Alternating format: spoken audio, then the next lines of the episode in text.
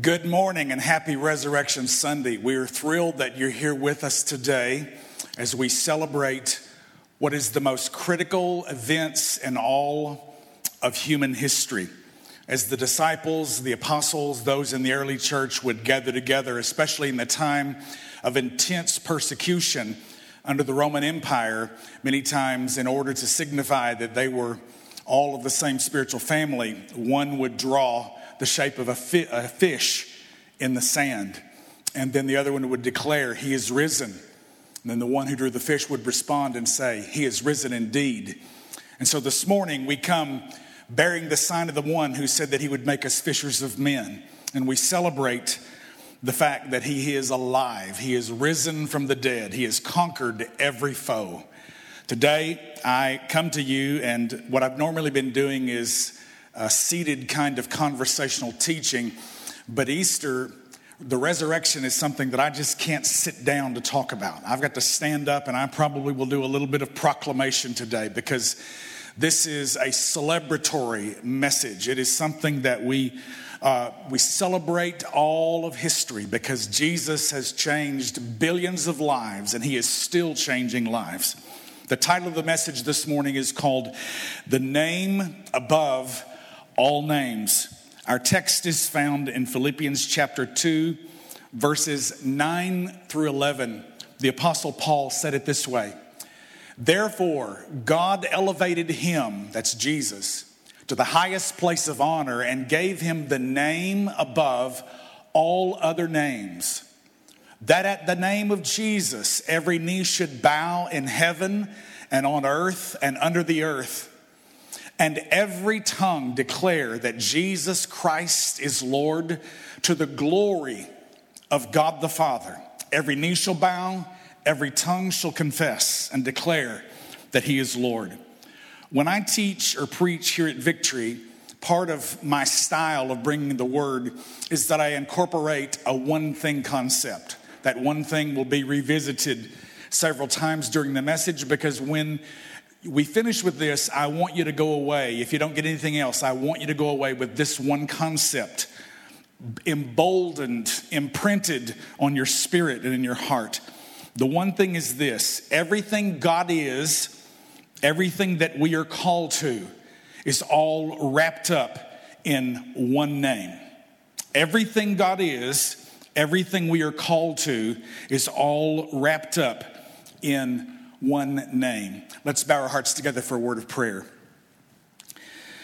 Gracious God, Heavenly Father, thank you for the opportunity to utilize the, one of the gifts of this age, the technology that you've given to us.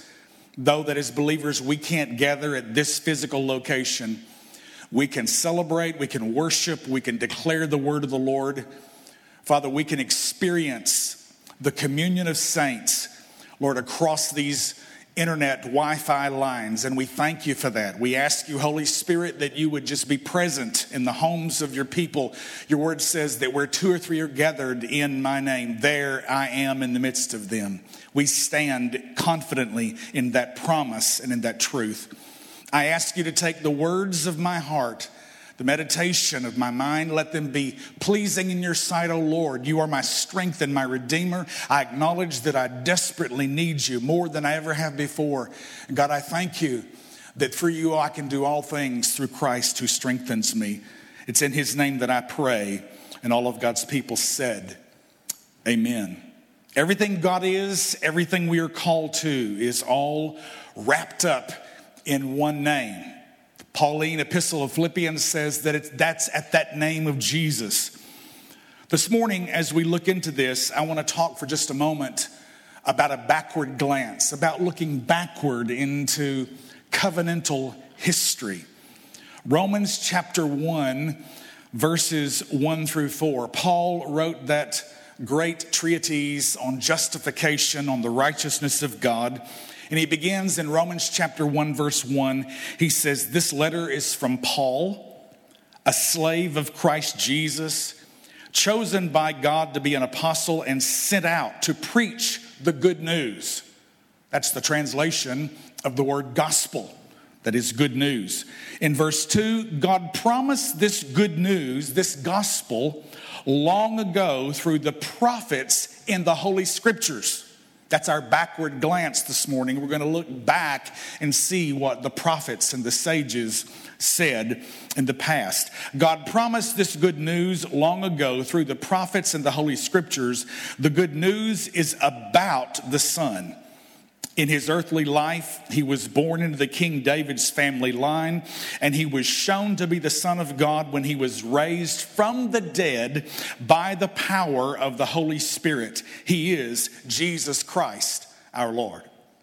Father, thank you for the power that is in your word. That passage that we just read this morning signifies the importance of the resurrection.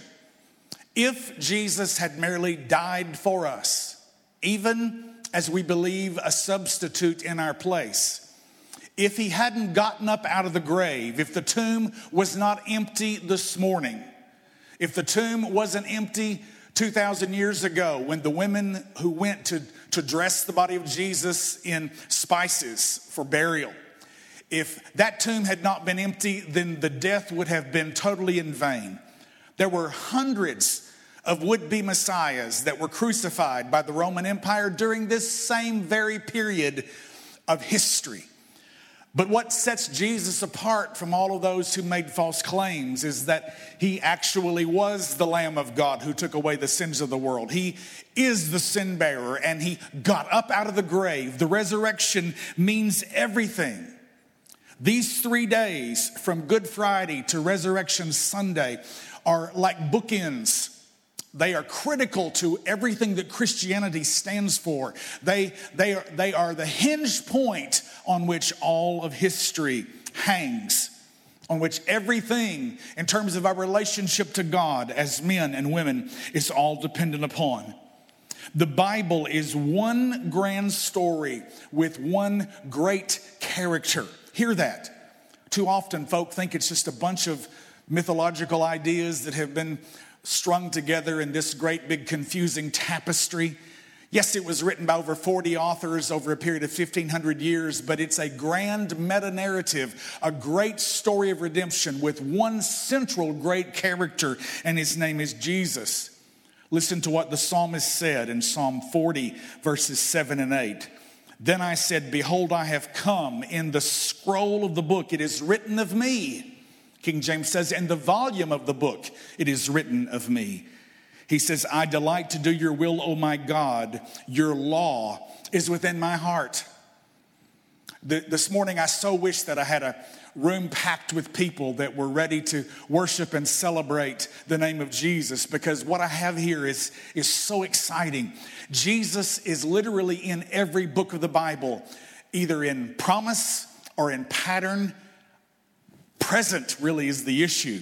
Listen to this. You can Google this uh, and, and just say Jesus in every book, and there are scores of these that will give you different responses because in every one of the books, Jesus appears in a pattern or a type or a prophetic symbol, literally dozens and dozens of times, depending on the length of the book.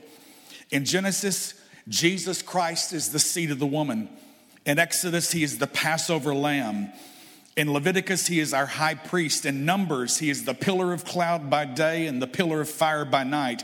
In Deuteronomy, he is the prophet like unto Moses. In Joshua, he is the captain of our salvation. I don't have time this morning to get all of these. I'm going to skip a few.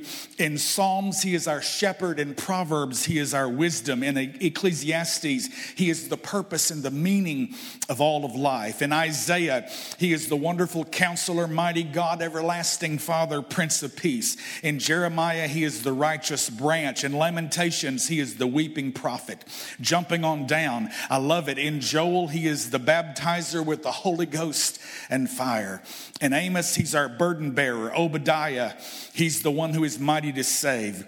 And Micah, he is the messenger with beautiful feet. And Zephaniah, he is our savior. And Haggai, he's the restorer of God's lost heritage. And Zechariah, he is the fountain opened up in the house of David for sin and uncleanness.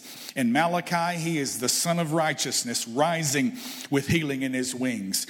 In the Gospels, in Matthew, he is the lion, the king of the Jews. In Mark, he is the ox, the servant of servants. In Luke, he's the Son of Man, feeling what you feel, and all points tempted, like as we are, yet without sin. In John, he's the eagle, the Son of God. In, in Acts, he's the Savior of the world and our baptizer in the Holy Ghost. In Romans, he's our righteousness. In 1 Corinthians, he's the rock that followed Israel. In Galatians, he's your liberty. In Ephesians, he's your authority. In Philippians, he is your joy. In Colossians, he is your completeness. I'm going to skip on to the end. In Hebrews, he is your great high priest. In James, he is the power behind your faith. In First John, he is your life. In Second John, he is your pattern. In Third John, he is your motivation. In Jude, he's the foundation of your faith. In Revelation, he is our soon coming king. Hear this, saints. Every one of those books, and I probably skipped 30 of them because I just don't have time this morning. But every one of them has multiple pictures of Jesus. He said, Lo, it is written of me in the scroll of the book, in the volume of the book, I have come to do your will, O God. Hear this He is the first and the last, He's the beginning and the end. He's the keeper of creation and the creator of all. He's the architect of the universe and the manager of all times. He's, he always was, he always is, and he always will be, unmoved, unchanged, undefeated, and never undone. He was bruised and he brought healing. He was pierced and he eased pain. He is risen and he brings power. He was dead and he brought life. I love that. He reigns and he brings peace. The world can't understand him. The armies can't defeat him. The leaders can't ignore him. Herod couldn't kill him. The Pharisees couldn't confuse him and the people couldn't hold him. That's Jesus. That is the name that is above all names. Hitler couldn't silence him. Nero couldn't crush him. The New Age can't replace him, and no one can explain him away. He is goodness and kindness. He is gentleness and He is God. He is holy and righteous and mighty and powerful and pure. His ways are right and His word is eternal. His will is unchanging and His mind is on me and on you. He is our guide. He is our peace. He is our joy and our comfort. He is my Lord and He rules my life. When the veil is removed, saints, you can see Him everywhere. You can see Him not only in the New Testament, but you can look back in a glance and you can see Him all over the Old Covenant. Jesus said in Luke 24, These are my words that I spoke to you while I was with you that everything written about me in the law of Moses and the prophets and the Psalms must be fulfilled. So, every one of those patterns, every one of those promises, every one of those prophetic types shows us that Jesus was present at that time with his people. What is our one thing? Everything God is, everything we are called to is all wrapped up in one name. Those that were living at the time were looking forward to one that was yet to come. This is their forward perspective. My second point is in Proverbs chapter 18. The name of the Lord is a strong fortress. The godly run to him and are safe. The, the scripture says in Song of Solomon, the Song of Songs, it says, Your name is as ointment poured forth. The word ointment in Hebrew literally means compounded. It's like the pharmacist who takes herbs and various products and puts them together and, and makes something that will bring healing. It's that idea of compounding a, a mortar and pestle and grinding something together and making it become one. It says your name is as ointment or a compound that is poured forth. Hear this. God progressively revealed himself to his covenant people throughout all of the Old Testament. Every time a name of God was revealed, it was a snapshot of God's character. If you can hear this, it was, it was God's Instagram account. It showed God and his character and his ability in a different light every time. All this last week, we met for Seek Week. We had a Facebook Live on our church Facebook page, and we had a testimony every night, and we took about a five minute teaching for just five of the over 60 different compound names of God. One was Jehovah Nisi, the Lord our banner the one who gets us victory. We learned that it's Jesus who gives us the victory. It comes through the Lord Jesus Christ, 1 Corinthians 15 57. Jehovah Roi, the Lord is my shepherd, I shall not want. Hear this where God leads, God feeds. Where God guides, God provides. He is our good shepherd.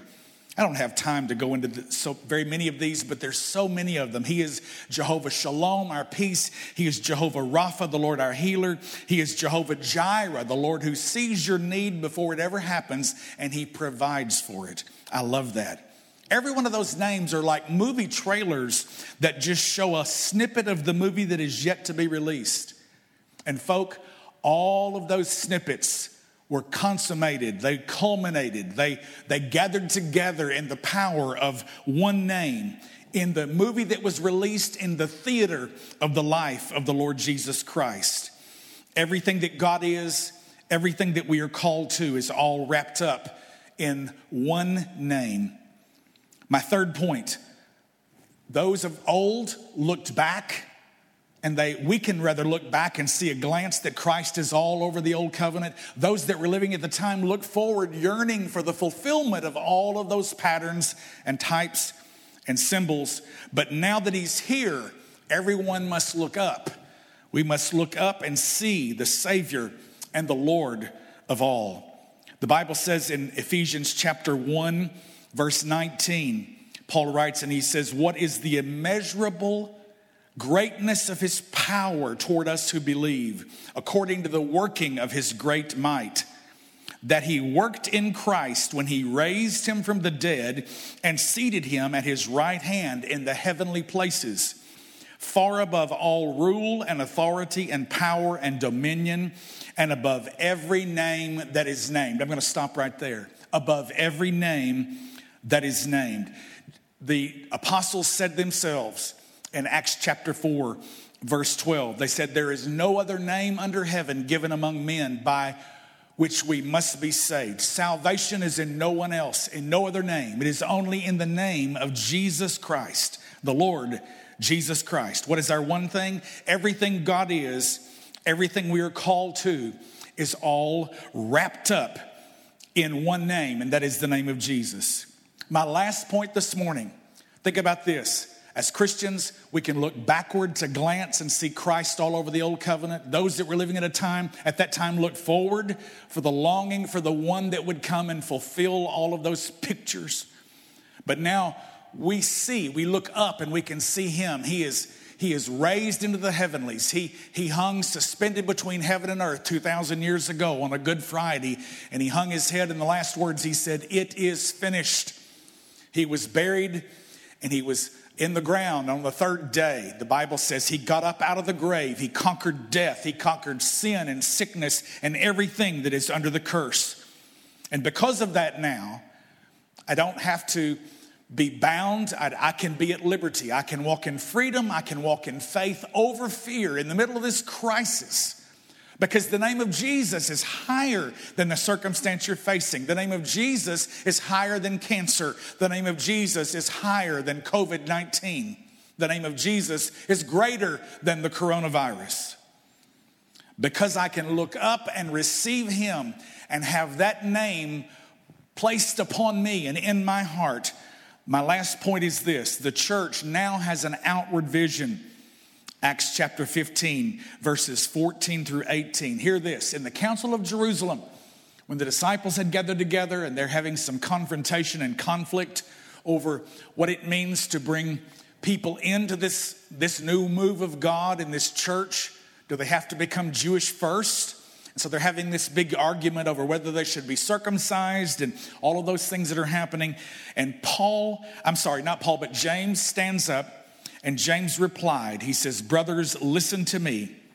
Simeon, which is another, another name for Peter, Simeon has related how God visited the Gentiles to take from them, here it is right here, a people for his name. And with this, the words of the prophets agree.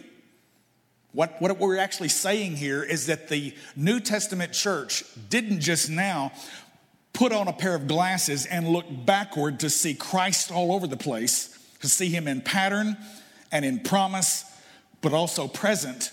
But now that they look back with Christ's glasses, they can see the mission of Jesus, which was this universal body called the church, this ecclesia, this called out to lead, called out to serve group of people, a people for his name, a people that would walk in his image and according to his mission, a people that would be peacemakers, a people that would love and serve and, and, and give in acts of kindness and lay down their lives one for another. He says, after this, the words of the prophets agree, just as it is written, after this, I will return and I will rebuild the tent of David that is fallen.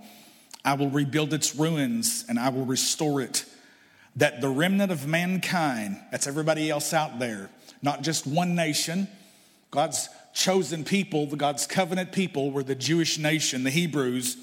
But he says that the remnant of mankind may seek the Lord. And all the Gentiles who are, here it is, called by my name, says the Lord, who makes these things known from of old. God's design and God's desire is not just to have a Savior with a superlative name. The name of Jesus is the consummation, the gathering together of all of those amazing snapshots of God. Jesus is our peace, our Jehovah Shalom. Jesus is our our healer, our Jehovah Rapha. Jesus is our, our, our victory, our banner over us that's love. He is our Jehovah Nisi. And we could go on and on and on. All of these are all culminated in this one name of Jesus.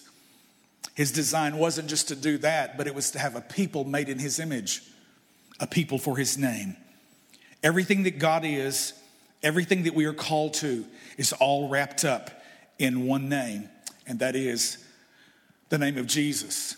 We began this message in Philippians chapter 2, and it says that at that name, the name that is above every name, that at that name that every knee should bow, every tongue should confess to the glory of God the Father that Jesus Christ is Lord. If you've never taken a step across the line of faith, I use that phrase very often and let me tell you what that means. There are people who go through life and believe that Jesus uh, truly was a historical figure, just like they believe that Abraham Lincoln was the 16th president and George Washington was the father of our country. They believe it historically. In other words, it's nothing more than mentally assenting to a fact. But, folk, let me tell you the difference in mentally assenting to a historical Jesus and crossing the line of faith is this I believe George Washington was the father of our nation, but I'm not putting my trust in him to do anything for me, certainly not of any eternal value. I'm thankful for what he did, but he can't help me now. George is dead, his, his memory lives on. But the distinction between crossing the line of faith about Jesus is that I'm not just saying, hey, I believed he was a great teacher or he was a prophet. Yes, heal some folks maybe even raise the dead. Some folk may say, I'm not too sure about that. Some of those miracles, you know, it's okay to be in those places where you don't really have certainty about those things.